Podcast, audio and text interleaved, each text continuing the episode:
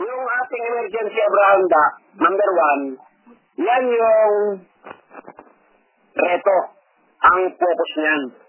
May isang kapatiran na gusto ating ireto, ano yung pinakang magiging buod na dapat niyang gawin, mapalalaki siya o mapababae, bago siya maiayos, ma, maiano dito sa emergency abrahanda. Ano yung magiging assignment, magiging uh, ano niya, magiging training, yan. Okay. Kung alam ninyo, nag-record ako ngayon, i-upload ko to sa Kobya Series. Kung alam ninyo na ang emergency ay abrahanda, naglagay ang tatlong baitang. Yung number one, yung pinaka-emergency sa lahat. So, number one emergency, no? Number one priority. Yun, meron tayong number two, meron tayong number three. Yung number two, yung, ano pa, may, Ah, uh, pwede pa, hindi pa ganun kalala. Sino yung, ah, uh, so, yung salitang reto, nasa number one yan. Yung nasa number two, nasa number three, ah, uh, hindi directly reto yan eh. Yung number two, tuturuan natin maghanap ng, ng ka-sharing. Yan ang number two. Sana mag-scribe kayo, no? Parang inuulit ko yung lecture dati. So, sana maggawa, meron na kayong outline, no? Gumawa na kayo ng outline. Emergency abrahanda, ang heading, yung number one, reto. Number two, reto interview yan eh. Number two, uh, circle of friends. Tuturuan maghanap ng kaibigan, ka-sharing. Yung number three, yan yung hindi nagmamadali, yung batang-bata pa, no? Yung number three, siguro, yan yung simula baby o simula bulilit. Mga two, three, four years old. Ibig sabihin, kayang-kaya nyo simula ng ordinaryong abrahanda. Uh, maka-enjoy ng maraming ibang pwedeng gawin. Ang kailangan lang magbago sa number three, yung puso ng magulang. Of course, yung puso ng magulang mahalaga sa one and two. Sa one, kailangan hindi siya na siya nakakatulog sa pag-aalala. Sa number two, medyo nakakatulog pero may alala. Dito sa number three, basta tumutok lang siya sa pakipagtulungan sa hukong regular reckoning. Uh, pwede yung bata ordinaryong mag-enjoy dun sa mga ibang gagawin. Uh, magsimula sa number three. Yung number three, siyempre, andyan yung pabasa report, D V B S, no? Ah, andyan din yung uh, yung scribe sa audio video, no? Tuloy pa rin yung pag uh, ano sa uh, pag-share, pag pero hindi necessarily hindi lang Facebook foreigners. So ano yung meron nun to, pwede gawin ng three. Pero ng three, marami kang pwedeng ilagay diyan kasi uh, nauubos talaga yung bakanteng oras niya para sa training. Itong number two, hindi hindi na to nauubos para sa training eh. Medyo semi-emergency na tong two eh. Ibig sabihin, um, medyo mal- malapit na yan sa urgent, malapit na yan sa sa corruption. Yung number two. Yung number three, wala pa yan corruption. Malaki tayong habol. Yung number two, yung pangalawang emergency, medyo, ano na, medyo, me, marami ng late yan. Yan na yung kalagayan ng karamihan sa atin. Of course, meron tayong mga anak, number one emergency na eh. Pero meron pa tayong anak na number two, emergency. So, yung number two, hindi pa yan na babarkada, hindi pa yan nakukurap. Pero, kumpiyansa ang magulang. Yan ang, ang danger, puso ng magulang. Ang magulang, ano, maring kumpiyansa sila na na ang anak nila okay dahil walang barkada, hindi lumalabas. So, gusto ko sana magtanong, uh, Sister Lisa, hello? Nakakaramdam ka ba ng kumpiyansa? Na safe ang anak? Medyo po. Medyo? So, yun, kailangan mag-alarma ka. Kunwari, wala tayong regular reckoning na tawag. O, kailangan mag-alarma ka. Para ka lang makahabol. Pag hindi ka nag-alarma, hindi ka hahabol. Hindi mo pipilitin humabol kasi feeling mo, safe sila eh. Diba? Yan, yan yung dahilan kaya nahulog ang maraming young people. Kasalanan ng magulang yun. Diba? Hindi naniniwala yung magulang dun sa panganib na sinasabi ko. Kasi nakikita nila, wala pang kalokohan. But Jerry, hihingi ako sa'yo ng patotoo ha. Uh, ikwento mo ngayon kay Brother Joe nung natangga, uh, ano, dating may pabasa, tinigil niya nung marinig niya yung ano, yung mensahe ng Messianic ng Sacred Name. Kasi dati masipag siya, sila sa pabasa, tapos tinigil niya dahil akala niya uh, safe na. Sige. Hello, narinig mo ako? Oo, naririnig. Nar- Oo, sige tuloy. So, si Brother Jen matagal nating kasama. Tapos, masigasig siya, yung lahat ng anak niya, masino rin, lagi niyang kasama sa church, aktibo sa pabasa, at dun sa mismong bahay niya, araw-araw may pabasa siya. Ngayon, nung dumating ang panahon na na-convert siya ng mga Messianic, ng mga Jew, ang nangyari sa kanya, itinigil niya lahat. Ngayon, pinupuntahan ko pa rin siya, at pina, uh, pinapangarala, sinasabihan ko siya na ituloy lang niya. May mga panahon na binabalik-balik pa niya noon, pero hindi na niya unti-unti lang kinain. Nawala na yung disiplina. Oo, ang kinain na ngayon yung mga anak, yung anak niya, yung magka nakabuntis na, yung isa nabuntis na. Ngayon, nung nangyari yan, pinakita ko sa kanya. Doon hindi na siya makabalik na sa atin at nandun na siya sa Messianic. Pero aminado siya na hindi na nangyari yun dahil hindi niya sinunod yung payo sa kanya. Uh, inalok ko siya na ibalik yung pabata pero hindi ko na rin maibalik din sa mga anak niya dahil talagang nalukwam na. Kumbaga kinain na ng sanlibutan. So far, sa ngayon naman, ang nangyari na lang, di attenduin nyo lang o kung gustong kumatend yung mga anak niya sa gawain nila, ganun na. Wala nang kwan, wala nang... Kumbaga parang samba na lang. Kung anong gusto na lang ng mga anak, yun na lang ang nasusunod. Okay, okay. So, makinig kayo mga kapatid, no? Ang pabasa, type lang yan ng P T A Abrahanda. Ibig sabihin, hindi pabasa per se. Hindi pabasa per se ang solusyon. Ang solusyon, berayan tayo. Tuloy-tuloy tayo. At, so, Uh, bilang berayan, mas- malalakaran natin yung L C M, P T A, Progressive Ministry. Ang tunay na berayan, lalakad dun. So, eventually, sisikapin nyo. Magsisikap kayo, hindi nyo pababayaan. Tapos imagine nyo lang, berayan kayo, pero in reality, umiiwas kayo dyan. Di ba? Tanggol pa tayo, o nags- nagbabansot-bansutan tayo, pero, kailangan ma- makuha natin ang leksyon ng nakalipas. Uh, makinig kayo, ah, scribe nyo to. Alamin ninyo lahat ng mga pamilya na tumigil sa hukom, training, coordination. Pag may coordination, yung nakip- may contact sa hukom, nag- nakipag-reckoning. Yung tumigil, yung tumigil. Alamin ninyo ano nangyari sa anak nila. Hindi naman dating ganyan ang anak nila eh. Yung iba, ayaw sundin yung ano, yung homeschool, no? Susundin lang pag gobyerno ang nagsabi. Ibig sabihin, wala kayong pakialam kung related sa Diyos. Pag related sa gobyerno, related sa panglupang pangangailangan, doon lang kayo may pakialam.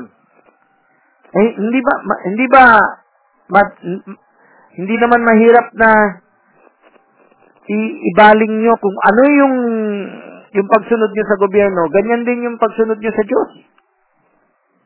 Oh. Ngayon, kailangan magising tayo. Yung kinikwento ni Bargery, may nangyari na siguro sa panalitin yan. May mga young people tayo, wala nang ganang umatin. Oh. Pwede yung magbanggit ng mga young people, pero hindi ko nababanggitin. Yung, hindi, hindi yung naka-attend lang sa church ang ligtas o yung may pabasang ligtas. Ang, ang, ang kaligtasan kung yung magulang mag-aalarma sa puso nila. Pag na-alarma yung magulang sa puso nila, makikipag-kontakan yan. Hindi to once a week. Ay, dahil ang scaffolding, ang robot na sumabay lang sa hukum class. Paalala yan. Buti kung meron ding nagpapaalala pag linggo. Eh, pag, pag nag-enjoy sa isang ibang malalim na paksa, nalimutan na yung paalala. Yan yung matamis sa bibig, pero umiiwas sa pait ng tiyan eh.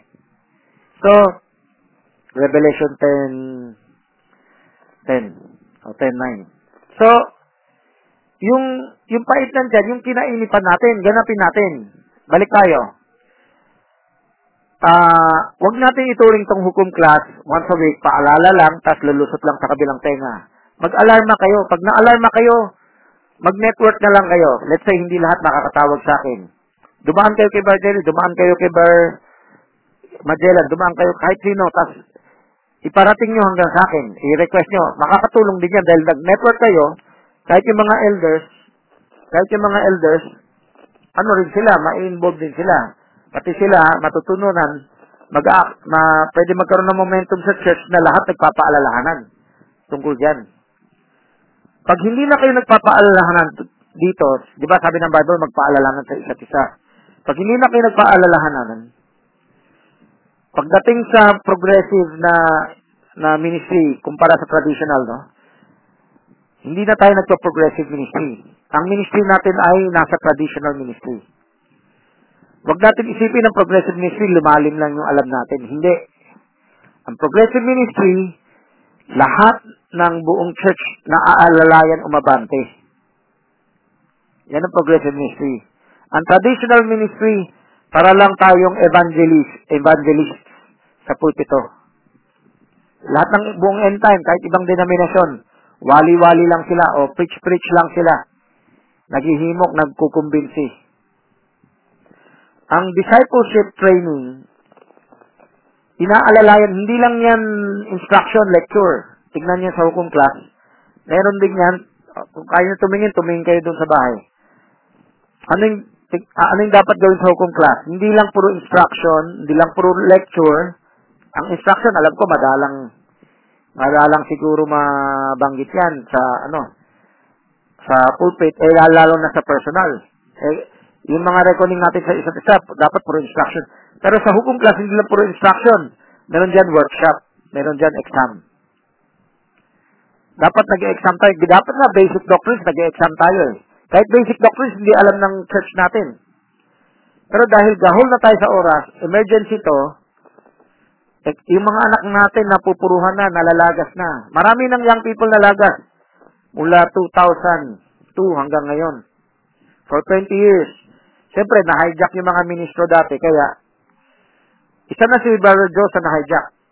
Of course, ang nang-hijack sa kanya, hindi si Brother Manny, si Pastor Roldan naman ang hijack sa kanya. O sila Lad, iba pa. So, kailangan i-recognize natin yan. Ngayon, kahit hindi ministro, meron din bang hijacker sa sanlibutan? Marami. Maraming nangaagaw ng atensyon ninyo. Pwedeng trabaho ninyo, hanap buhay ninyo, negosyo ninyo. Kunwari, nag-expand kayo ng negosyo sa ibang bagay. Kung yung negosyo niyo hindi niyo iniisip para ipangtulong sa opisina or what, no? Para lalo, ano, yung maging negosyo na makakaagaw lang ng atensyon, ng pansin. Makakaagaw lang sa emergency. Hindi niyo maramdaman ng emergency. Yan yung tinatawag ni Barbanam na Satan's Eden eh. Ano yung Satan's Eden? Ang Satan's Eden, nakakalibang yung lugar na yan. Nalimutan mo na meron ka dapat gawin. O, nakaligtaan na ni Adan yung pagtuturo kay Eva, kaya nadaya si Eva. Hindi na nagtanong si Eva. Sa maraming magulang, hindi na nagtatanong. Ay, okay na yung anak namin. Magpaalalahanan kayo sa isa't isa. Mamaya sa workshop, kung makakaya nyo, bawat isa sa inyo magpaalala. Kahit na sabihin natin, eh, moro-moro to, ah, alam na namin ng isa, alam na namin ng isa, kilala namin isa't isa. Hindi, mag-practice kayo paano magpaalala. Yun ang tunay na pag-ibig. Nalalagas yung mga anak natin. Marami ng young people, hindi na aktibo sa church, naagaw na ng laro, naagaw na ng barkada, naagaw na ng trabaho, yung iba tisod. Bakit sila tisod? Siyempre, marami silang nakikitang kahinaan ng kapatiran. Oh. Yan, nag-fatalism na. So, kailangan makipag-coordinate. Meron dyan, gusto ko lang banggitin, tisod siya dahil sa L C M. Binigyan siya ng assignment, kaso hindi ako kinokontak nung nagbigay. Para bang konting assignment lang, parang ligtas na sila. Kulang yun. Kailangan mag-contact sa akin yung nagbigay. Ito nga, magka- technically, anak ng kapatiran to. So, yung may power, yung kabilang magulang, nasingilin yung dote, pero dapat kinokontak ako kasi pwedeng nalibang sa ibang bagay, yung paniningil na putol. O yung paniningil hindi umaabante, hindi nag-upgrade. Parang monotonous lang, maintenance lang. Mayroong level na kailangan natin abutin para safe ng anak natin. Tatanungin ko kayo, ha? Sister Lisa, ano yung, ano yung dapat nangyayari para pwede mo sabihin safe na si Owa at si Ruth? Makapal na po yung circle of friends niya. Anong klaseng circle of friends? Yung mga, ano po, uh, mga Christian, yung mga foreigners, yung mga... Yung ano ang, nang, anong nangyayari sa kanya sa for, circle of friends? Ano, anong, itong circle of friends, anong klaseng circle of friends kumpara sa dati niyang kaibigan? Uh, yung circle of friends niya, Uh, doon po siya kumukuha doon sa mga Christian. De, ano nga ginagawa nila? Kasi, uh, ngayon eh, barkada pa rin yung, ang, ang anak mo eh. Fellowship. Tumbukin mo, tumbukin mo yung pinakamahalaga. Siyempre, may fellowship sila ngayon. Ang mga young people may fellowship. Diba, masaya rin sila. Ano yung, ano yung kulang, Sister Lisa? Nagtuturo na po. Naku, tinanong mo pa. Ibig sabihin, alanganin ka. Nalimutan mo, nalibang kasi ibang bagay. Okay. Safe lang sila kung nagtuturo na sila tuloy-tuloy sa circle of friends. Ako ama, sis. Opo. Ito, ito, ito, isang tanong na hindi ko pa natatalakay, ha? Kahit sino pwede sumagot. Yung gusto sumagot, mag-unmute lang kayo. Sister Lisa, ah, bakit, kasi ito nangyari kay Menan, no? Kasi meron ng tanay yung pamangkin ko eh. Safe na sila sa tanay. Yun ang ka-set up nila, yung tanay. Sabi sa akin, no? Hindi na kailangan yung kung sino-sino pa yung nire-reto mo, ganyan. Na makasharing. Tanungin kita, Sister Lisa. Kunwari, sasabihin sa'yo, eh, kumuha na lang sila sa Manalite ng tuturuan. Oh. Sister Lisa, ano yung sagot mo? Sa Manalite na lang sila mag, mag-circle of friend na tuturuan niya nila. Oh. Ano yung sagot mo, Sister Lisa? Safe lang po. Dapat po, meron silang nakakaselling iba pa. Hindi, bakit, bakit, bakit hindi pwede? Bakit hindi pwede taga-manalitin na barkada ka-sharing na lang? Na tinuturuan na lang?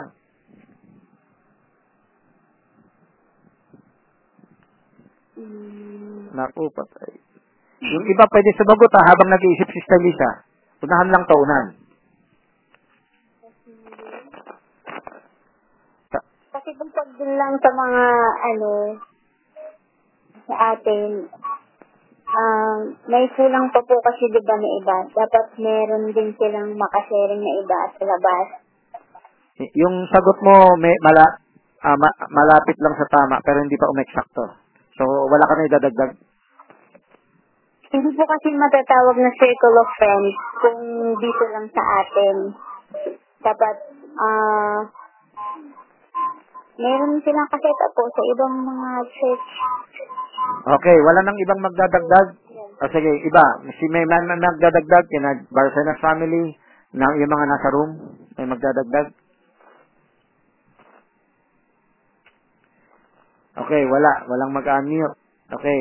Marjorie, wala ka rin maisip, maisip no? Balaga, Berna, baka meron kayo. Balaga, Berna, Kopen. Maubos ang oras. Okay. Ah... Uh, So, wal- habang wala, sasabihin ko na yung sagot. Si Brother Eric. Si Brother Eric, may, may habol. Sige, sige. Oo. Naku, malakas ang feedback. Narinig ko, naku. Sandali, ha? Hindi lang, kasi, ano, Beryl? Hindi ka matawag na Hindi matatawag na na circle of friends. Okay, pareho kay Sister Lisa na sagot yan. Okay, okay. Salamat. Uh, pareho sa level ni Sister Lisa yan. So, Brother Francis, may tinuro ko natin yan, yung inbreeding at saka hybriding. Ah, ah, sige. Ang inbreeding, nasa preacher yan eh. Yung Nicolaitan na preacher. Ibig sabihin, huwag kayo makikipag-sharing sa labas. Sharing yan ah, hindi worldly yan ah. Yung hybriding sa labas, yung mga worldly. Yung inbreeding, yung Nicolaita, walang ka-sharing sa labas. Okay, ito na yung sagot. Sulat niya yung sagot. Sulat sagot. Ang manalite, sulat sabi ni Barmenan, yung tanay. Hindi pa na-develop. Karamihan ng ministro, elders, ang nakasanayan traditional. Ibig sabihin, for twenty years, hindi natupad yung ordinaryong Abrahanda. Naagaw pa nga eh. Yung, yung papunta na dun, naagaw pa nga eh. Naagaw ang attention eh. Yung dating tagumpay, naging temporary kasi naagaw. Hindi nakarating sa graduate. Ano ba, pwede ba maging circle of friend na manalite? Pwede. Ang problema, ang buong Manalite ba nakikipag-sharing yung mga young people? Ano bang pinag-uusapan na? Si, si Owa ba? Pagkaharap niya ibang young people, nagtatanungan ba sila sa doktrina? Siguro paminsan-minsan meron. Pero yun ba yung primera? Nasa, hindi yan ang primera pa nila eh. Kailangan yan ang primera pag nagtatanungan na yan. Ibig sa kaya nga mayroon tayong emergency Abrahanda, di ba? Kaya to emergency kasi sa loob mismo ng church, kahit emergency hindi pa natutupad ng masyado. Walang nagpapaalala regularly. Walang nagtatanong dyan regularly.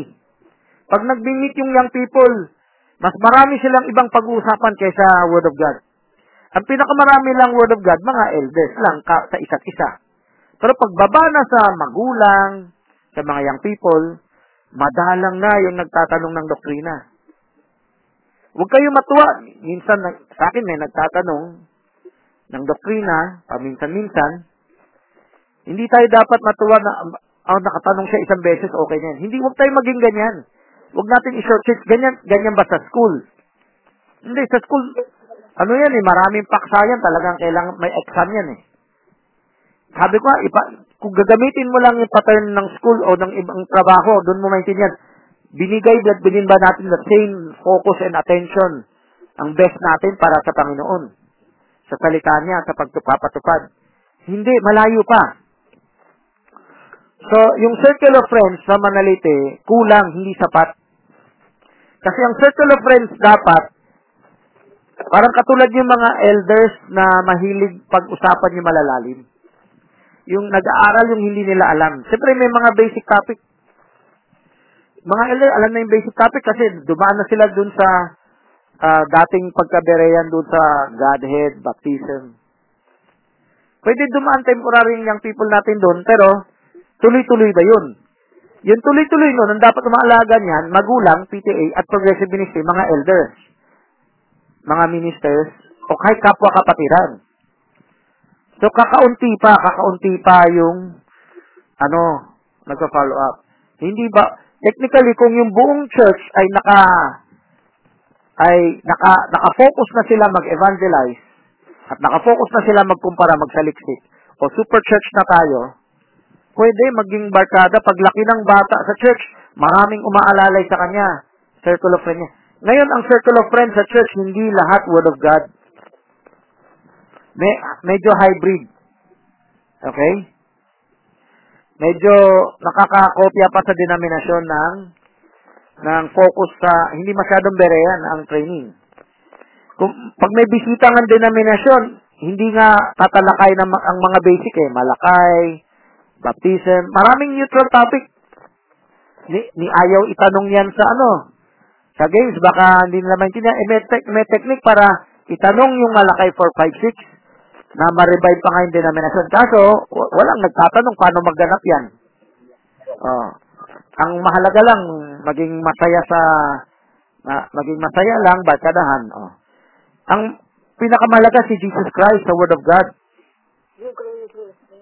So, yung malak- kung merong ang denominasyon, dapat kaya natin, magpaturo tayo paano itanong sa games yung, sa paligsahan, yung, yung mga basic, yung mga, ano, basic and time. Yung Malakay four six six. Baka Malakay four six six, hindi pa kaya ip- ipaliwanag eh. Ibig sabihin, dito pa sa sarili natin church, hindi pa sila nagtatanong sa basic. O ito ay, ito ay isang workshop na sa hukom na walang masyadong tumutulong para maganap. Alam nyo, hindi lang sa hukom class. Yung hukom class, baka pati magulang, wala na dun ha. O mga elder, minsan wala na dun. Hindi lang hukom class, sa one-on-one, tuwing nagkikita sa break time, kahit nag-uusap, nag-P P M. Ina-exam natin dapat yung kapatiran doon sa mga basic. Yung basic, hindi na-exam, hindi nila alam yung basic, karamihan din na. Bagsak sila pagdating sa basic. So, hindi pa sa level ng hukom, instruction, P T A. Kahit pa sa doktrina, hindi nila alam lahat. Walang nag-exam. E, trabaho rin ng hukom, i-exam yan. Kaso sa sitwasyon natin yan, wala nang oras. Kasi walang nakafocus. Kung magpo-focus kayo, makikita nyo parang tambak ha. Tambak yung dapat habulin ha. Kaya may emergency tayo. Ang emergency na to, shortcut. Anong shortcut? Ibig sabihin, kung hintayin pa natin na yung puso ay magbago, maging mainit, at tatagataan pa yung mula doktrina na basic bago hukom, eh lalaki na yung anak natin, mahuhuli na tayo. Kaya, shortcut, it doesn't mean hindi natin hindi tayo dapat dumaan doon. Uh, yan yung number three, no? Emergency three. Yung mga exam sa mga doktrina na basic. Nalimutan na yan eh. Dapat regular meron yan eh. Ibig pala sabihin yung hukom class once uh, every sun- Sunday afternoon, kulang na kulang yan. Kulang na kulang yan. Kung kumpleto ang hukom, dapat may, merong nag-exam sa doktrina, may nag-exam din sa gagawin. May nag-workshop, may nag-follow up. Oh. Kung kumpleto ang ministry ng hukom. Hindi kumpleto ang ministry ng hukom. Kulang na kulang ang tao sa hukom. So, hindi mapaabante ang tao sa doktrina. Kahit doktrina, hindi sila mapaabante kasi yung basic na doktrin, wala silang, hindi nila alam kasi hindi sila na-exam. Hindi rin sila na-guide, ma-set up. Kung kumple- so, kung hintayin man natin yan, lalaki na yung anak natin. Mahuhuli na tayo. Kaya may emergency. It doesn't mean hindi natin gagawin yung mga yan. It means may emergency tayo sa, sa puso natin, may emergency tayo sa anak natin. Kailangan natin ihabol yung circle of friends paano. At bakit sa labas? Kasi, mada, may interesado ba lahat ng young people maturuan ni Owa? Oh. Ano ba yung nakasanayan nilang relationship? Ang nakasanayan ba nilang relationship, magtatanong sa mga basic? Hindi pa nasanay eh. I-develop pa lang eh. O kung may tutulong dyan, kung may mag-workshop dyan, so, sa ngayon wala pa, walang aktibo na napakommit dyan. Sa opis- opisina yan eh. Paliwanag ko sa inyo yung opisina, scribe nyo ha. Ang opisina, taga-follow yan. Taga-check yan. May listahan yan. At, hindi lang to admin para magbayad ng tubig, kuryente, ilaw. O paano pagandahin ang o, lutuan o pagkain o logistics sa camp o swimming. Ang opisina, pinakamahalaga, pinafollow niya bawat pamilya sa mga assignment nila, sa, paba, sa anong level na nila, schedule nila bawat isa. Pa, parang ordinaryong opisina, diba? Sa health, sa health, uh, PhilHealth, o kahit anong uh, ahensya ng gobyerno, may follow-up yan, o dapat magbayad ka na ng lisensya mo, ganyan-ganyan. May nagpo-proseso. Yung opisina, hawig yan dun sa taberna na dinalhan ng Samaritano yung naghihingalo. Wala pa tayo yan. Pero sana mag-commit kayo, tumawag kayo sa akin, magtanong kayo, kung paano ko kayo ma-train mag-opisina dyan sa aspetong yan.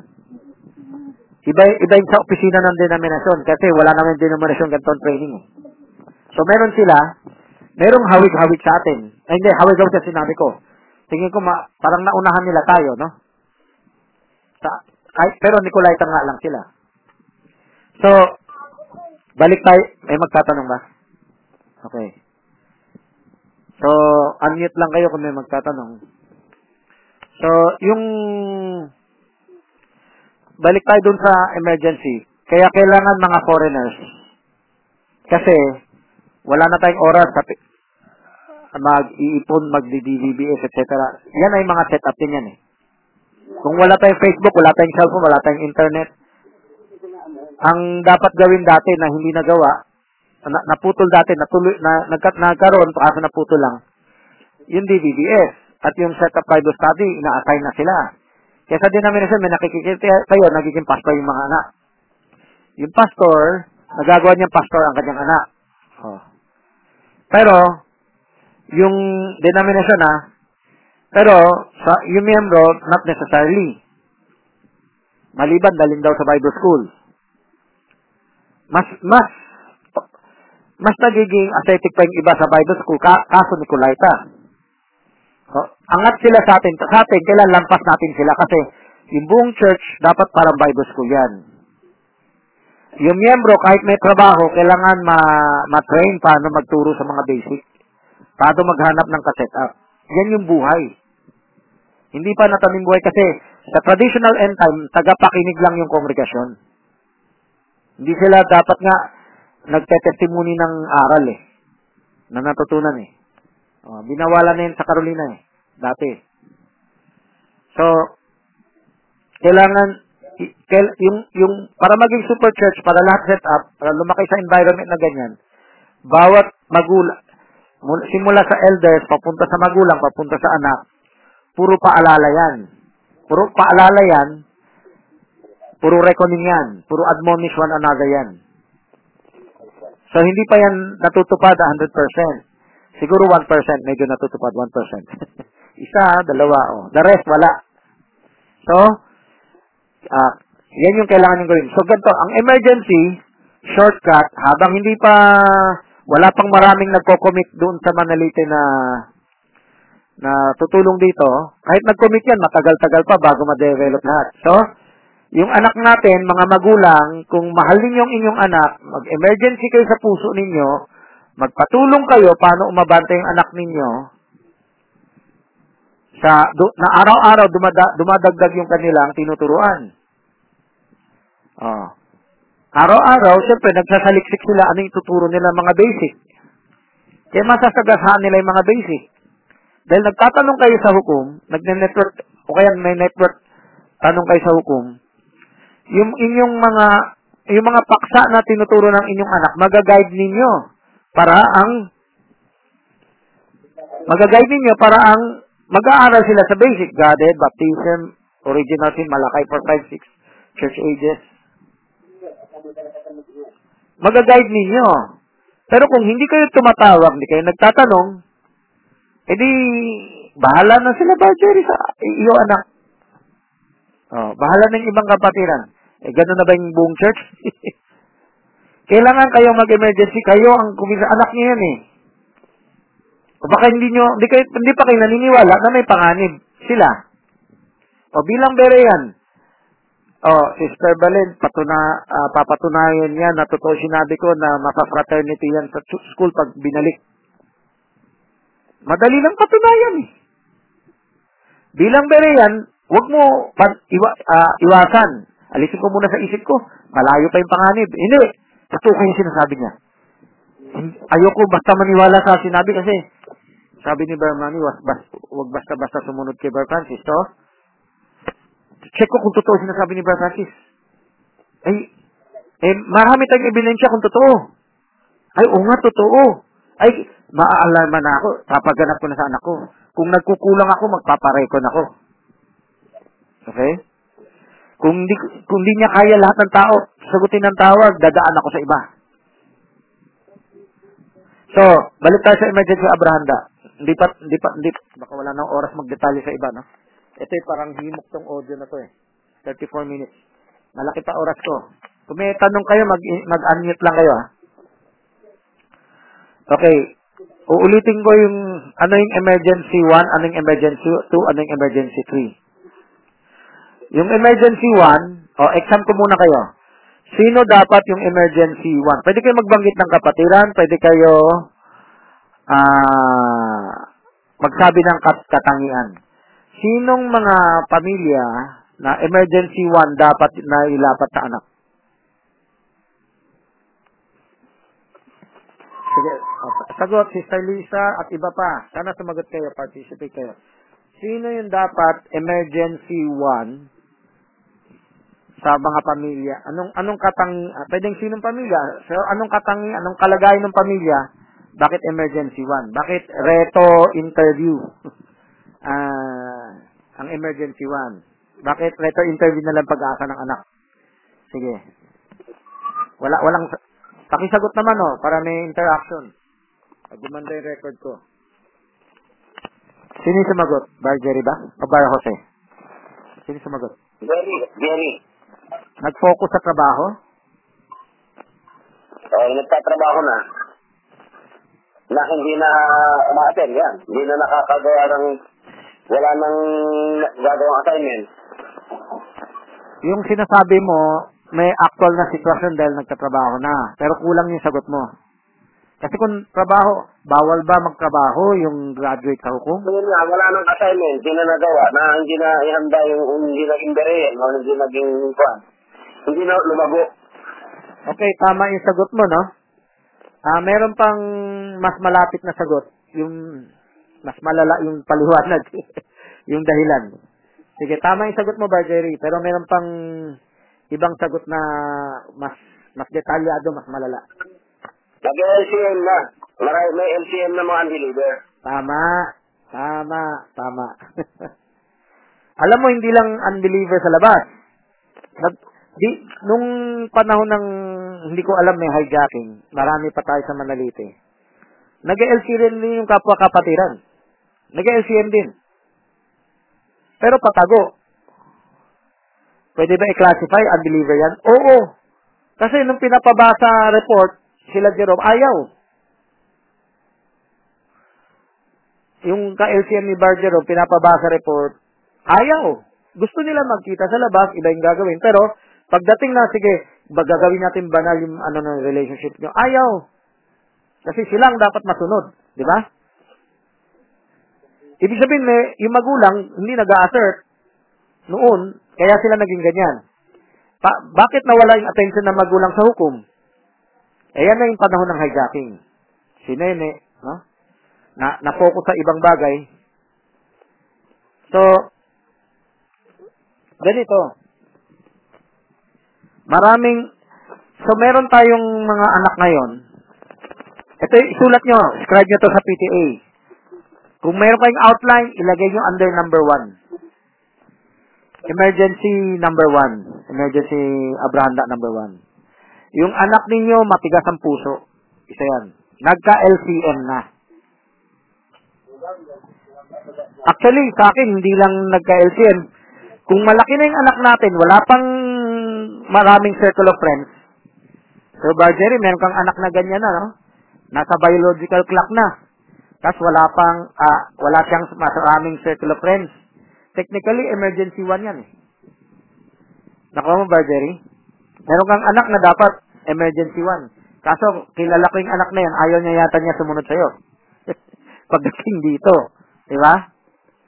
Oh. Kahit na, kunwari, sabi niya, wala pa, wala akong L C M eh. Diba? Meron ba tayong anak na matigas na yung puso, worldly na, wala nang gana? He should, ang pinakabatayan, nasa edad na. Iba pa yung dahilan na matigas ang puso. Gagamitan mo ng leverage para mapasunod.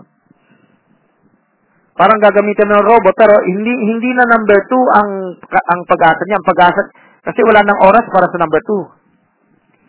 Although, pwede niya ganapin ang number two, pero ang kailangan magganap sa kanya, number one, para ma, ma, ano siya, maagaw ang attention niya sa serpente. At sa serpente, hindi lang manliligaw, pwedeng barkada. Alam mo ba sa sanlibutan ngayon, kahit hindi sila magkasintahan, minsan may nangyari pa sa kanila. Ganyan ang mundo ngayon. Ganyan ang barkadahan ngayon. Hindi nyo planado. Pagkainuman, basta may mangyari na lang sa inyo. Ganyan ang mundo ngayon. Yung anak natin na galing sa trabaho, tumatanggap ba yan ng inuman sa mga barkada? Eh, mababait naman ang barkada ko ah. Pero hindi nyo nga planado eh. Pinapalabas pa nga yan sa, te- sa mga T V, te- mga telenovela eh. Oh. Napakakulang natin, napakabulag natin para, napakalaki ng kakulangan natin para ipakita sa kanila yan na, uy, bakanting anak nyo. Walang nag-warning sa magulang, kapwa magulang, eh, hukom, na-hijack talaga eh. Hindi na nag-warning sa isa't isa eh. Oh, parang, parang yung traditional ng ibang end time na na sinunod ni Barmani, yan ang nasunod ngayon sa hanggang Manalite. So, walang warning na endanger ang anak nyo, endanger ang anak nyo. Walang nag-warning. Aral lang ng tao yan. So, hindi hindi hindi nagmamadali ang magulang na magkaroon sa kanya. Bahala ka na maghanap na self-reference. Diyos na yung mag-guide sa'yo. Wala. Lahat wala yan. Oh. Ang number, ang reto number one, silistan nyo ha, ulitin ko. Nasa edad na. Nasa edad na. Nasa edad na. Ibigin, kahit, kahit pala mabait siya, nasa edad na, kailangan na ng number one yan. Ito, ito yung First Corinthians seven, thirty-seven, thirty-eight. Kung binigay mong iyong anak, mabuti. Kung di mo binigay iyong anak, mas mabuti. Bakit mas mabuti? Kasi walang, walang karapat-dapat. Ibig sabihin, may abrahanda dyan. Inunahan mo na, plinanado mo na yung yung L C M ng anak mo. Ang ang de, ang traditional, end time sa denomination, ah, Kristiyano dapat ha, o kapatiran dapat ha, sa denomination natin dapat ha. Nasusunod, dahil Nicolaita sila. Nasusunod, nasusunod ah, si Chamba na na dahil sa Nicolaita, nagreretuhan na. Pero yung mga nag-asawa, katulad din sa atin, meron sa atin nag-asawahan na, pero mababaw sa mensahe. Hindi lumalalim sa mensahe. Walang dote. So, ibig sabihin, meron din pinapakasalan sa end time at denomination na mga disente, kaso, mga Nicolaita, mga lukuan. O, matino lang yung ano. Yan yung, kumbaga sa level ng pag-asawa, eh, yan yung mga lower class na. Lower standard na tanggapin na lang natin, ang sana yan na lang pinakaabutin. Pero ang pinaka-higher class, syempre yung Berean sila. Nagsama. Yung yung higher class, kung kaya mo ihabol, may, meron tayong mga anak na may asawa na o nag-live-in na, dapat hinahabol natin yung training nila. Sinisingil natin yung dote nila. Maganda masabi ko bago maubos sa oras.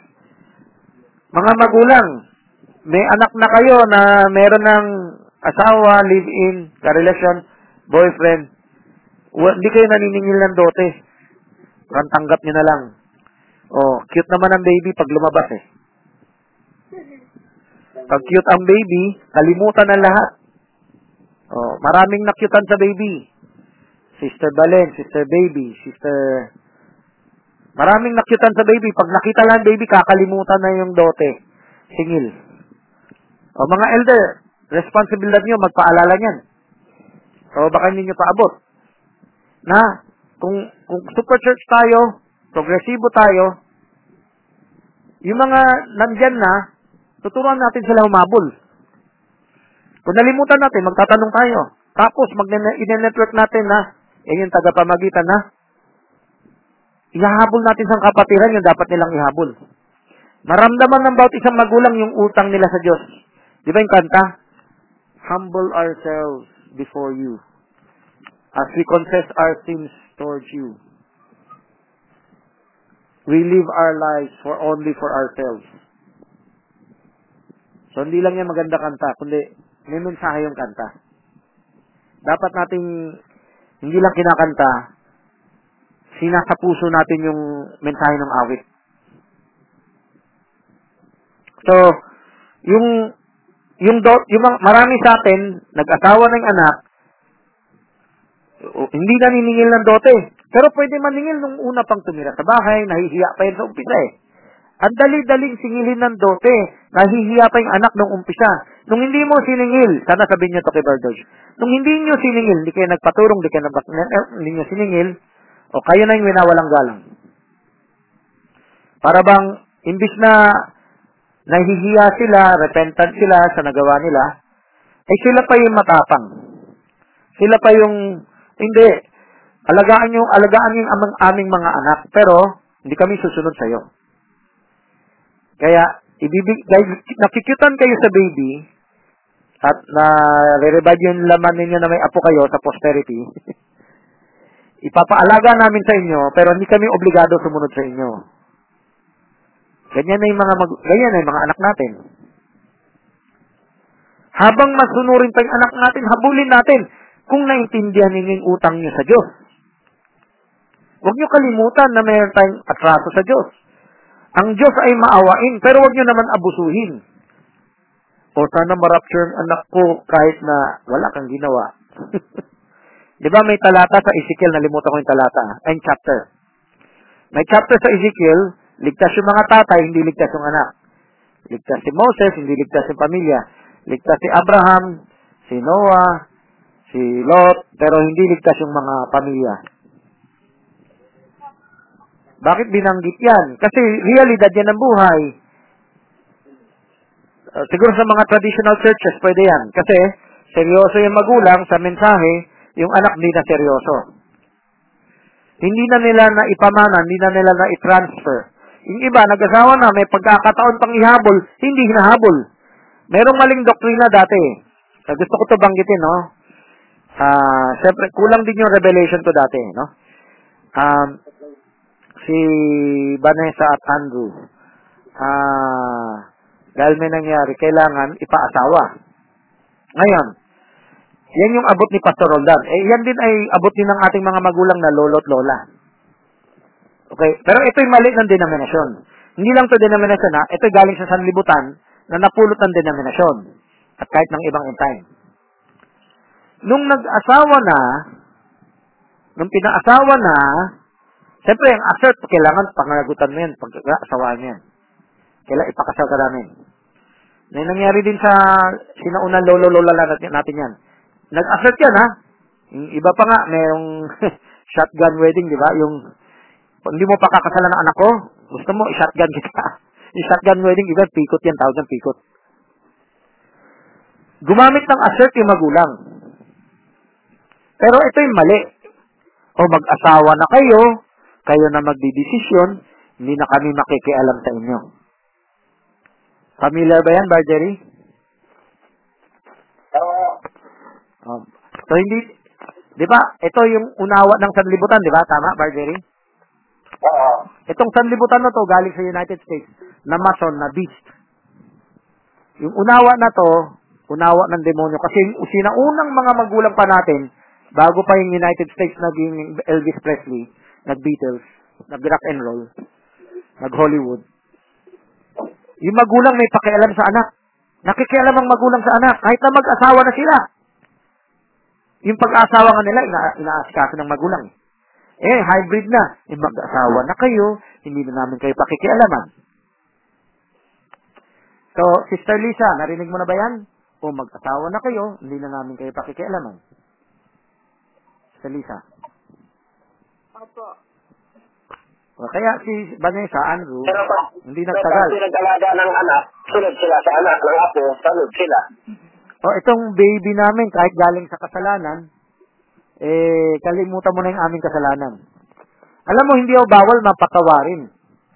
Pero, ang, ano ba yung tunay na kapatawaran mula sa Diyos?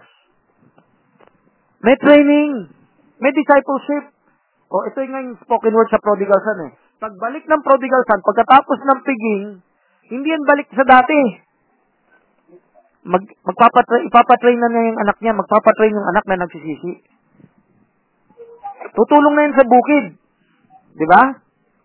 O dito tayo sa, ano, may utang na, may utang na sa Abrahanda. Uh, L C, yung L C M ng anak, tawag natin yan Abrahanda. May utang na. May utang na. May utang silang dote. Hindi naniningil ang magulang, hindi nagtatanong ang magulang, paano maningil, paano maghigpit, paano matupad. Kung may, may nagtanong man, sandali lang, parang alam na namin, kuha na namin. Eh, So, nabubulag kayo sa cuteness ng baby. Ginagamit niyo pa ang cuteness ng baby para kalimutan ang instruction ng Diyos. Sana maintindihan nung pala, bakit pala may isa-sacrifice, no? Huwag kayo padala sa cuteness. Eh, kalimutan natin yung instruction. Kasi ang cute, laruin natin kasi yan ang nature ng laman natin. Diba? P T A tayo, no? U- utang ng magulang sa Diyos, singilin yung dote ng anak. Kung di pa marunong ang magulang, utang nila sa Diyos na magpa-train. Paano singilin ang dote ng anak? Oh, mahiyain pa si Inday tsaka Kiling nung unang tumira kay George. Eh. Pero yun ay kulang mo rin siguro ba, Jerry, no? Na ituro yung dote kay George. Pero siguro may abot na pabasa. Kailangan na lang may subaybay. Kailangan may alaga kasi mahina tayo sa isa't isa. Titigil eh. Kailangan na, naaralan ng hukom si Bar George. Kasi nga rin, nakadalawang beses na nung tumira, kaya nga ako sumusunod eh. Ang nangyari sa kanya, siya na mismo ang tumigil. Yung pag-kontra niya sa'yo, inamin daw naman niya kay Brother Magellan yan. Yung mga two weeks at three Sundays ago, yung minado siya na yung paglaban niya rin sa hindi na niya pagsunod sa'yo, yun ang naging bunga. Kaya sabi ko kay Brother Magellan, balik-balikan lang niya at baka lumakas ang loob at magawa ang magkatulong. Meron tayong pagsisisi. Alam mo, kahit anong mali natin, anong sobrang mali natin, bumalik tayo. Mag- ang, ang Judas na syndrome, ayaw na bumalik. Yung suicide syndrome, ayaw na bumalik. Parang nagmatigas. Ganyan din nangyari kay Lucifer nung, nung nagkasala. Lalong nagmatigas. Huwag tayo mahiya. Huwag tayo magmatigas. Yung iba dyan, kasi Bar Mami, Noel, et cetera. Tumigas na yung puso niya, nagmatigas na yan. Pero, kung tayo din, magpapakumbaba tayo, katotohanan ng habol natin. Hindi kung sinong malakas na end time. Sinong kampi-kampi. Katotohanan ng habol natin. So, tama, tama, totoo ba to? Tama ba to? Aminin ko at ipagtapat ko sa inyo na mali ang impluensya ko sa inyo. Oh, yan ang tunay na manggagawa ng Diyos. No? Ngayon, dito tayo sa Manalite. Turuan nyo. Ah, mahal mo ang Panginoon? Oh, mahal ko ang Panginoon. Ito lang gawin mo. Eh di turuan natin na iswallow natin ang pride natin, aminin natin. Nung inamin natin, kailangan natin sabihin sa iba. Ang, ang isa nating pagsisisi, tinuro ko yan dati, magtumulong ka sa iba. Di ba, merong assignment si Barcelso, binigay ko yata. Check niyo yung notebook niya. Iikot siya sa mga magulang, sasabihin niya ano, saan siya nagkamali. Ibig sabihin, isalba niya yung ibang kapatiran na, na papunta, sa, papunta sa parehong direksyon na mali. Diba, ano, ano sabi ko? Pwede maawa ang Diyos sa kanya. Sa traditional, iyak-iyak, pray ka lang eh. Parang katulad ni David. Doon sa anak, anak niya sa pagkakasala. Kay Bathsheba. Hindi iyak-iyak, pray lang. Iikot ka sa kapatiran, sasabihin mo yung mali mo para hindi nila da, da, uh, danasin yung parehong pagkakamali. Yan yung isang pagsisisi. Oh. Naalala ko nga itong mga ano yan, mga G M C. Halimbawa, may masama siyang buhay. Talagang paulit-ulit nilang ipinapatotoo. Ang kulang lang nila, malakas silang magpatotoo sa mga lang yung buhay nila. Ang kulang nila talaga yung kung paano yung tamang repentance. Yung Berean nga, Berean repentance. Yan na lang kulang si J M C. Meron silang asceticism eh. Hindi lang J M C. Maraming ibang church may asceticism. Talo tayo. Pero, kailangan lang maging Berean. Para yung asceticism nila matupunta sa tama, di ba? Isinisigaw na niya talaga ang kasalanan nila. Oo. Paulit-ulit yan sa bawat tama patotoo, pag may mga kusada, pinapatotoo nila. Okay, sabi sa Bible, confess your sins to one another. Mm-hmm. So, hindi hindi hindi kasalanan mo lang sa kapwa kapatid. Kasalanan mo sa Diyos sa pagiging Nikolay. Hindi yung detalyado ng bu- dating buhay, kundi yung yung pagiging Nikolay ka mo dati. Ang pinakamalaking kasalanan mo, hindi yung bisyo mo eh. Ang pinakamalaking kasalanan mo, inikulaita mo sa mensahe. Ignore mo, ignore. Oo. Ngayon, kailangan mo warningan yung mga magulang, isa yan sa pagsisisi mo. Na tinanggap mo, oh, uh, inaamin ko yung mali ko. Alam mo ba, inaamin din ni Judas yung mali niya? So, so maraming magulang, kayang aminin, pero hindi naman niya at ayaw niya i-detalye. O kahit si Barmani, humingi ng tawad sa akin. Sabi ko, sige, kung talagang humingi ka ng tawad, pwede ko ba i-detalye sa'yo lahat? Ang tunay na, humi- na nagsisisi, willing niya balikan saan siya nagkamali. Ibig sabihin, pag nakuha mo saan ka nagkamali, sa, yun, yun, para hindi magkamali ng ibang tao.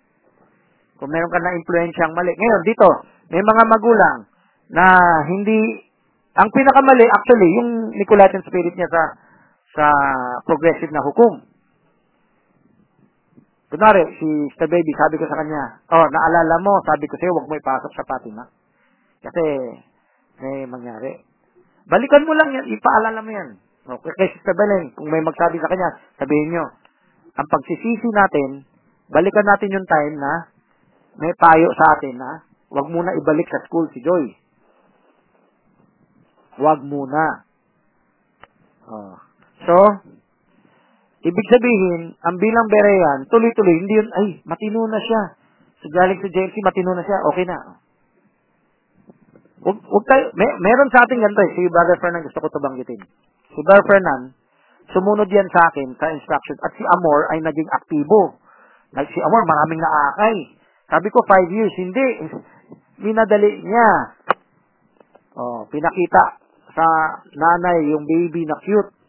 Kahit galit yung nanay sa baby sa baby dahil sa kasalanan, na, nalimutan dahil sa cuteness. Kaya nag-alaga na, taga-alaga na lang ng apo. So, ano ba yung tinuro ko dati? Tuloy-tuloy.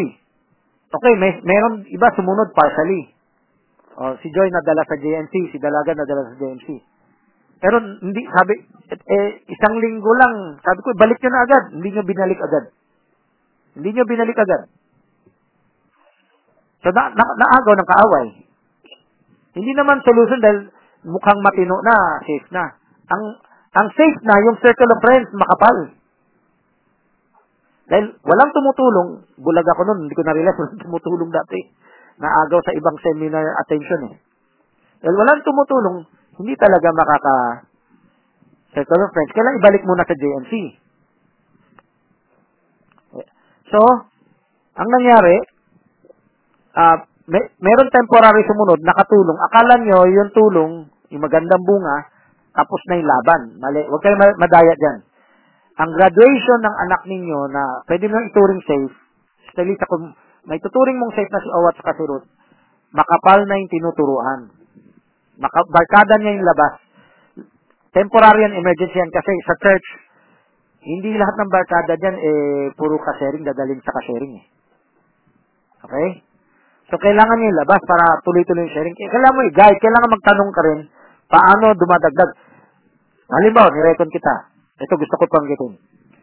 Ah, uh, meron na bang natanong na young people? Tinanong na ba yung mga eh, kapwa-elder? Tinanong na ba ibang mga pastor? Ay, nalimutan, nalimutan. Oh. Kailangan, mahalaga yung reconing dyan.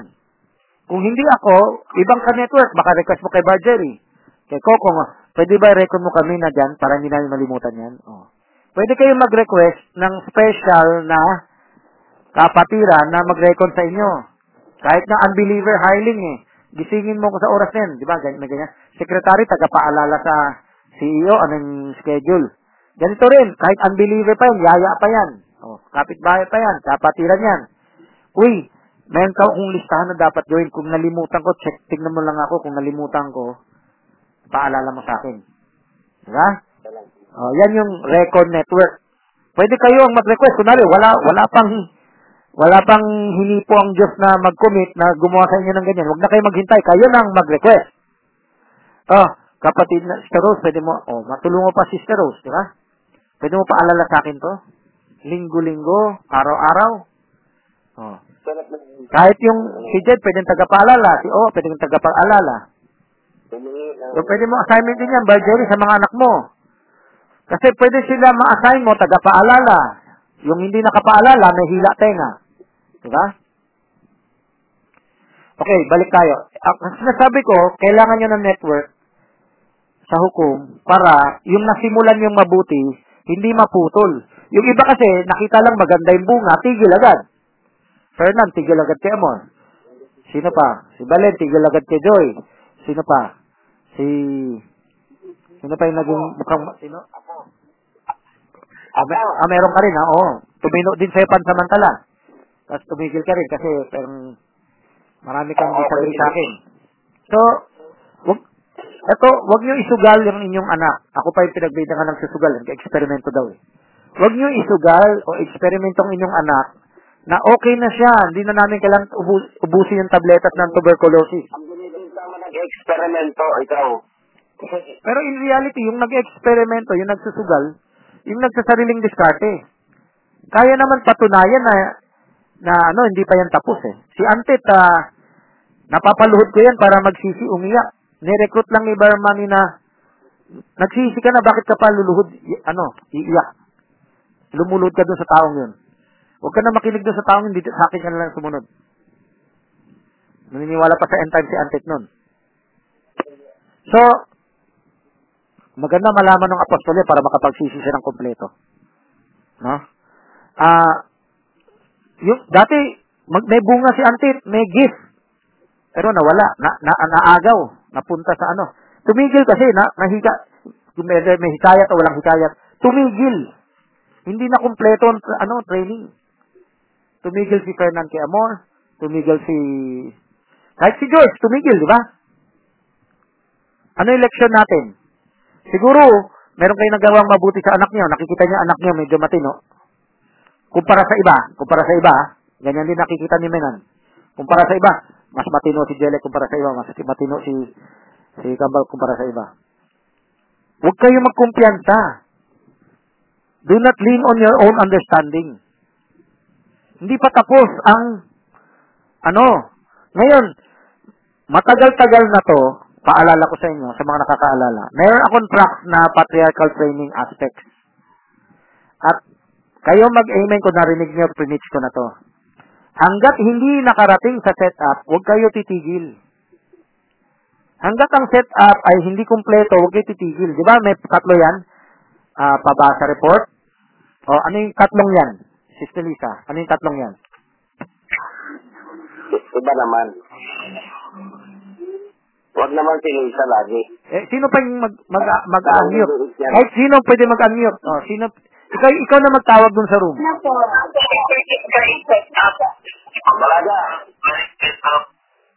O, pwede kayo sabay-sabay magsabi para maalala nyo. Pabasa. Pabasa, scribe, set up. O, pabasa report, scribe report, set up report. Ang set up report, nire-report pa ng anak ninyo sa inyo. Uy, papa, mama, naturuan ko si, ano, si Sithole, si, ano, si Rose Roman, tapos, nagtanong siya ng ganito. Yan ang set-up report. Habang nag... Oh, sige, Bargery. Ah, uh, isinit ko ito ba, para mga, ano, di ba yan ay apply din, kahit din sa mga bagong convert, parang anak mo rin, ba, mas kinatanda na, di ba? Ah. Tuloy-tuloy tanong. Ano yung tanong mo? Bagong convert? Handa na, bagong convert. I-apply din sa kanya. Yung kahit matanda na, pero bagong convert pa lang, parang ituturing yung bata na ipagagawa mo rin sa kanya yan. Yung basic na yan. Ah, oo, yung ampon, ang tawag din ampon. At meron akong sinabi sa inyo, no, mga magulang, makinig kayo, kasi baka ninyo papansin. Yung emergency abrahanda para sa anak. Dahil kulang yung ating uh, support uh, ministry dyan sa hukom. Yung opisina ministry para dyan sa hukom. Ah... Uh, mga magulang, para magka-anointing kayo, kayo rin gumanap. Siyempre, papagawa niyo sa anak niyo yung five-minute marathon. Gawin niyo rin. Actually, mag-enjoy kayo dyan eh. Ang gusto natin, mar- maramdaman niyo paano niyo papa-enjoy yung anak niyo. Kaya talagang i-assert niyo na magawa ng anak niyo. Makompleto. Merong emergency two A, di ba? Hindi pa nakakatanong sa kapwa young people. Huwag kayo mag-relax. Mag- mag-alala kayo. Matagal pa, na, pala dapat nagtatanong. Nalimutan ko. Kailangan may nagpaalala. Salamat sa nagpaalala. Yung paalala, sana hindi once a week o once a month. Dapat araw-araw na, ito, uh, may nagsabi na, may nag-network na, oh, hindi lang, hindi lang turo. Hindi lang five-minute marathon. Meron ka rin interview na basic topic. Kung may tinuturuan ka na, meron kang tinatanong. Kahit masabihin mo, alam na niya yung basic eh. Para lang maligtas yung young people, may nagtatanong sa kanila dapat. Masayanan yung young people na sumagot. Magta- Dahil nila alam ang sagot, magtatanong sila. Ang boom church, unti-unti magsasaliksik. Hindi yung plain church lang, attend, ang ganda ng kanta, nakakaiyak. Oh, emotion lang. Hindi. Lumalalim sa word. Hindi lalim dahil ng pulpito. Lumalalim dahil na-instruct anong gagawin nila sa buhay nila. Dahil natanong sila, na-involve sila, na-recruit sila, na-core group sila. Dapat nag-recruit tayo para sa core group na yan. O, para maging super church. So, um, hindi, yung reto number one, hindi ko na napaliwanag. Yung, ang audio na to, parang capsule. Hindi, general paalala na lang to. No? Maraming paksa akong lumampas na ako sa isang oras. Eh. Okay. So, ganito. Um, yung reto number one, siyempre magtanong kayo paano gagawin yan. Okay? Hindi ko na madidetalye yan. Ang title ng audio na to, na i-upload ko, mga general na paalala. Kasi tatagalogin ko pa yung general eh. Paalala sa ma- maraming aspeto. Kasi siyempre kulang oras natin para i-detalye siya. Magtanungan kayo para sa detalye ng bawat isa. Mag-exam. Kung walang tanong yung kapatid, mag-exam kayo sa isa't isa. Yung sinasabi ni Bargeri, yung baguhan, kahit matanda na, at tuturing na parang bata, ampun ang tawag yan. Ano yung isa yung ampun? Kahit magulang, pwede natin ampunin. Kahit magulang, ano ba yung ampun? Ampun, kung naulila, walang nagtuturo na sa spiritual. Naulila siya, spiritual. Hindi ko nabanggit kanina yung ampun, pero kasama yan sa, sa, sa progressive revelation ng hukum. Na dapat nag-aampunan tayo. Yung, yung admonition na namin, mababaw na ampun. Pero yung pinakatuloy-tuloy na ampun, sinusupervise, pina-follow up, nine-network, nire-recon.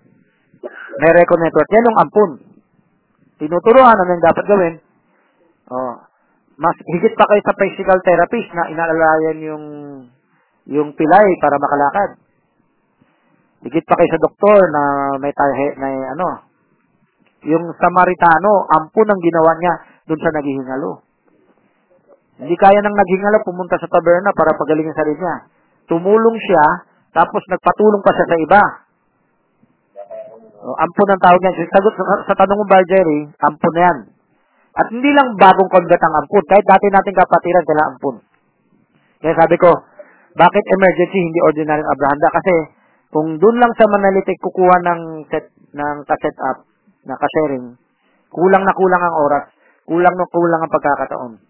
Gaya, ganun din yung tanay, kulang na kulang yun. Wala nga regular reckoning sa akin eh. Nagkaroon ng doktrina, hindi ko naman kailangan araw-araw magtanong kay Brother Francis hanggang ma- umabot ng graduation. Kaya ko na, kaya ko na. O, so yung tanay, hindi hindi kulang kay, kay Jela yan. Kulang kay, ano yan. So, kailangan mo nyo ng labas, emergency. Kailangan nyo ng emergency. Okay? Huwag kayo ma- manangan sa inyong sariling unawa na, uy, matino naman anak ko eh, safe na siya. Okay? Parang doktor, tinatakbo niyo sa ospital, may pulmonya. Kung ano yung instruction ng doktor, binabalik-balikan niyo, tinatanong-tanong niyo, kinukulit niyo pa yung doktor. Ganun dapat ang puso ninyo. Okay? So, paalala yan kasi, kaya ko sinabi yan, nadidiscern ko, nadidiscern ko, kahit hindi ko nakikita. Ma- yung mga magulang na natut- nakikitan sa baby, nalilimutan nila yung urgency. Walang urgency. No, respeto, sumunod. So, bukod sa pwede tayo mag-ampon na supervise na robot magawa nila, tuloy-tuloy yung evangelize natin, magising ang, magising yung diwa nila, magising ang puso nila, nat, natutuo yung emergency. Nabubulag lang tayo. Hindi, na, lang, hindi lang nabuksan ang mata natin sa spirit realm. Sabi ni Barbanam, pag nabuksan ang mata sa spirit realm, kita mo yung mga demonyo, matatakot ka. At siya mismo natakot. Kaya hinilig niya, huwag na ipakita sa kanya. Pero ganito, kailangan mabuksan ang mata natin sa panganib. Kailangan mabuksan ang mata. Where there is no vision, the people perish. Proverbs twenty-nine eighteen. So, kailangan nyo ng vision. Kung wala kayong vision, tapos niya, tamad kayo. Eh, kailangan ko pa bang gawin yan? Okay, okay lang. Sige, anak, kung anong magawa mo, okay lang sa akin yan. E di, habang buhay, mas higit yung, yung school at trabaho kaysa sa Panginoon. Habang buhay, hindi yung temporary lang. Hindi, habulin natin, anak, habulin natin, anak. Hindi, kung ano lang, ano mo, anak, naantok ka pa, sige, matulog ka pa, anak. Magising ka lang kung ano, sinabi ng idong ka o ng school. Diba? Hindi natin na-realize yan eh. Kahit mapuyat ka, anak, kailangan, ayoko mo ba mag-isakal? Diba? Eh, may pulmonya. Teka, kahit mapuyat ako na hindi ako nakatulog, kailan bantayan ng anak ko? Nasa makalupang bagay. Parallel type yan. Buksan na, magkaroon tayong vision. Masigit to. Masigit ito. Dapat, kung hindi kayo nagtatanong directly sa akin sa tawag, para yung maalalayan yung next step, pwede kayo tumawag sa akin dahil wala pang network na maayos. Pwede rin kayo dumaan sa iba. Actually, matutulungan yung ibang elder, ibang magulang, ibang young people, kung nagpa-network din kayo. Kunwari, yung iba may natural na pag-iwas sa akin ng young people, ayaw na akong tawagan, tanungin, o makipag-reconing. Pwede nila idaan. Daan sa sa ibang young people, ibang idaan sa ibang elder. Para gumana yung ministry ng ating mga elder, mag-network kayo. Technically, kung lahat sabay-sabay, hindi ko rin kaya eh. Pero kung mag-network kayo, yan mabubuhay ang church. Every joint supplier. Bawat kapatiran, nagsusupply ng pangangailangan na reconing, super, uh, paalala sa isa't isa. Dapat walang pride. Walang, walang ano, pag second pride, yung sabi ni Barmani, na-offend ako sa'yo, ayoko. Bakit maging emotional ka na, sensitive ka na? Hindi, dito, pasensyoso tayo kahit na maraming nagkakamali para lang matuloy ang training. Ako ay naiinip, yung laman ko naiinip, pero may nag-record sa akin, gagawin ko. Di ba? Kaya nirecord ako ni Brother uh, C J, kailangan ko sagutin. So, hindi lang, hindi lang iwas sa akin, kundi yung naramdaman yung iwas kahit kapatid lang kasi recommend yan. Pero, nilabanan niya yung laman niyo kasi lahat ng buong church na nag-speak the same thing. If the whole church speak the same thing, kahit na yung laman niyo kumokontra, mas malakas yung anointing ng marami nagsasabi, ay, gagawin ko. Gagawin ko kasi yan ang kalakaran ng church. Yan ang pagsamba. Yan ang sacrifice of praise. Yan ang tunay na worship. Gagawin ko. Kasi everyone does that. Madaling gawin kung maraming gumagawa niyan. Maram, madaling gawin kung maraming nagsasabi niyan. Eh kung ako lang, parang sirang plaka. Madali lang iwasan. Ay, busy ako, busy ako sa trabaho, hindi ko siya matawagan. Busy ako sa school. Busy ako sa pakain sa kapatid ko para pumasok sa school, paaligo sa kanya. O, nag-ano kami, nag-module kami, buong araw, twenty-four hours, kaya busy ako. O, mayroon akong ano, trabaho, negosyo, kaya busy ako. Pagod ako, pagod ako, naantok ako, kaya hindi makatawag. Pero kung lahat ng kapatiran ganyan, hindi lang isa ang nagre-recon sa'yo. Dalawa lang. Aalis ka sa church dahil ayaw mo ma-recon, gusto mo sa traditional, o papasok ka sa butas ng karayong. Magpapatuwid ako. Lalabanan ko yung inis ng laman ko. Dahil maraming nagsasabi, mas magaan kong tanggapin. Diba? Hindi lang pala si Brother Francis yung nagsabi. Yan pala ay katotohanan kasi maraming naniniwala dyan. Maraming nakakita sa katotohanan na yan. Nagpapaalala sa mga ebidensya dyan. Yan ang pag-asa ng church natin. Yan ang pag-asa rin ninyo. Pag psycho-church natin, kasi pag meron tayong naaakay, anong pag-asa ng bagong akay? Diba? Ang pag-asa ng bagong akay, lahat ng kapatiran speak the same thing. Doon sa progressive. Ano yung pag-asa ninyo? Yung anak ninyo lumalaki sa church, kayo umatin ng church. Ang pag-asa nyo, merong magpapaalala sa inyo sa church. Ngayon, paano yan magsisimula? Kayo muna magsimula. Kayo muna magpaalala. Uh, serve one, an- one another. Minister to one another. Yung foot washing, wash each other's feet. So, sana matupad yan. Uh, overtime na ako. Pero yung reckoning ninyo, siguro general, no? General ngayon. Ah, closing na muna. Kung walang magtatanong, closing na muna. Sige. Ang nagka-closing ay si... Magkahat, tatawag ako. Ikaw, Berna, ang mag-closing. Salitli, salitli. Berna. Yes, Lord. Yes, Lord. Yes, Lord. Lakas. Lakasan mo, mahina. Lakasan mo. Tingnan sa akin, Lord, para sa mga kapag-ipod sa ngayong gabi at sa mga nakapagpapan and magdari and na-share mga dapat gawin, mga kagipan sa mga mga nangyari mo sa mga bakit sa mga araw ang mga kapag-ipod sa mga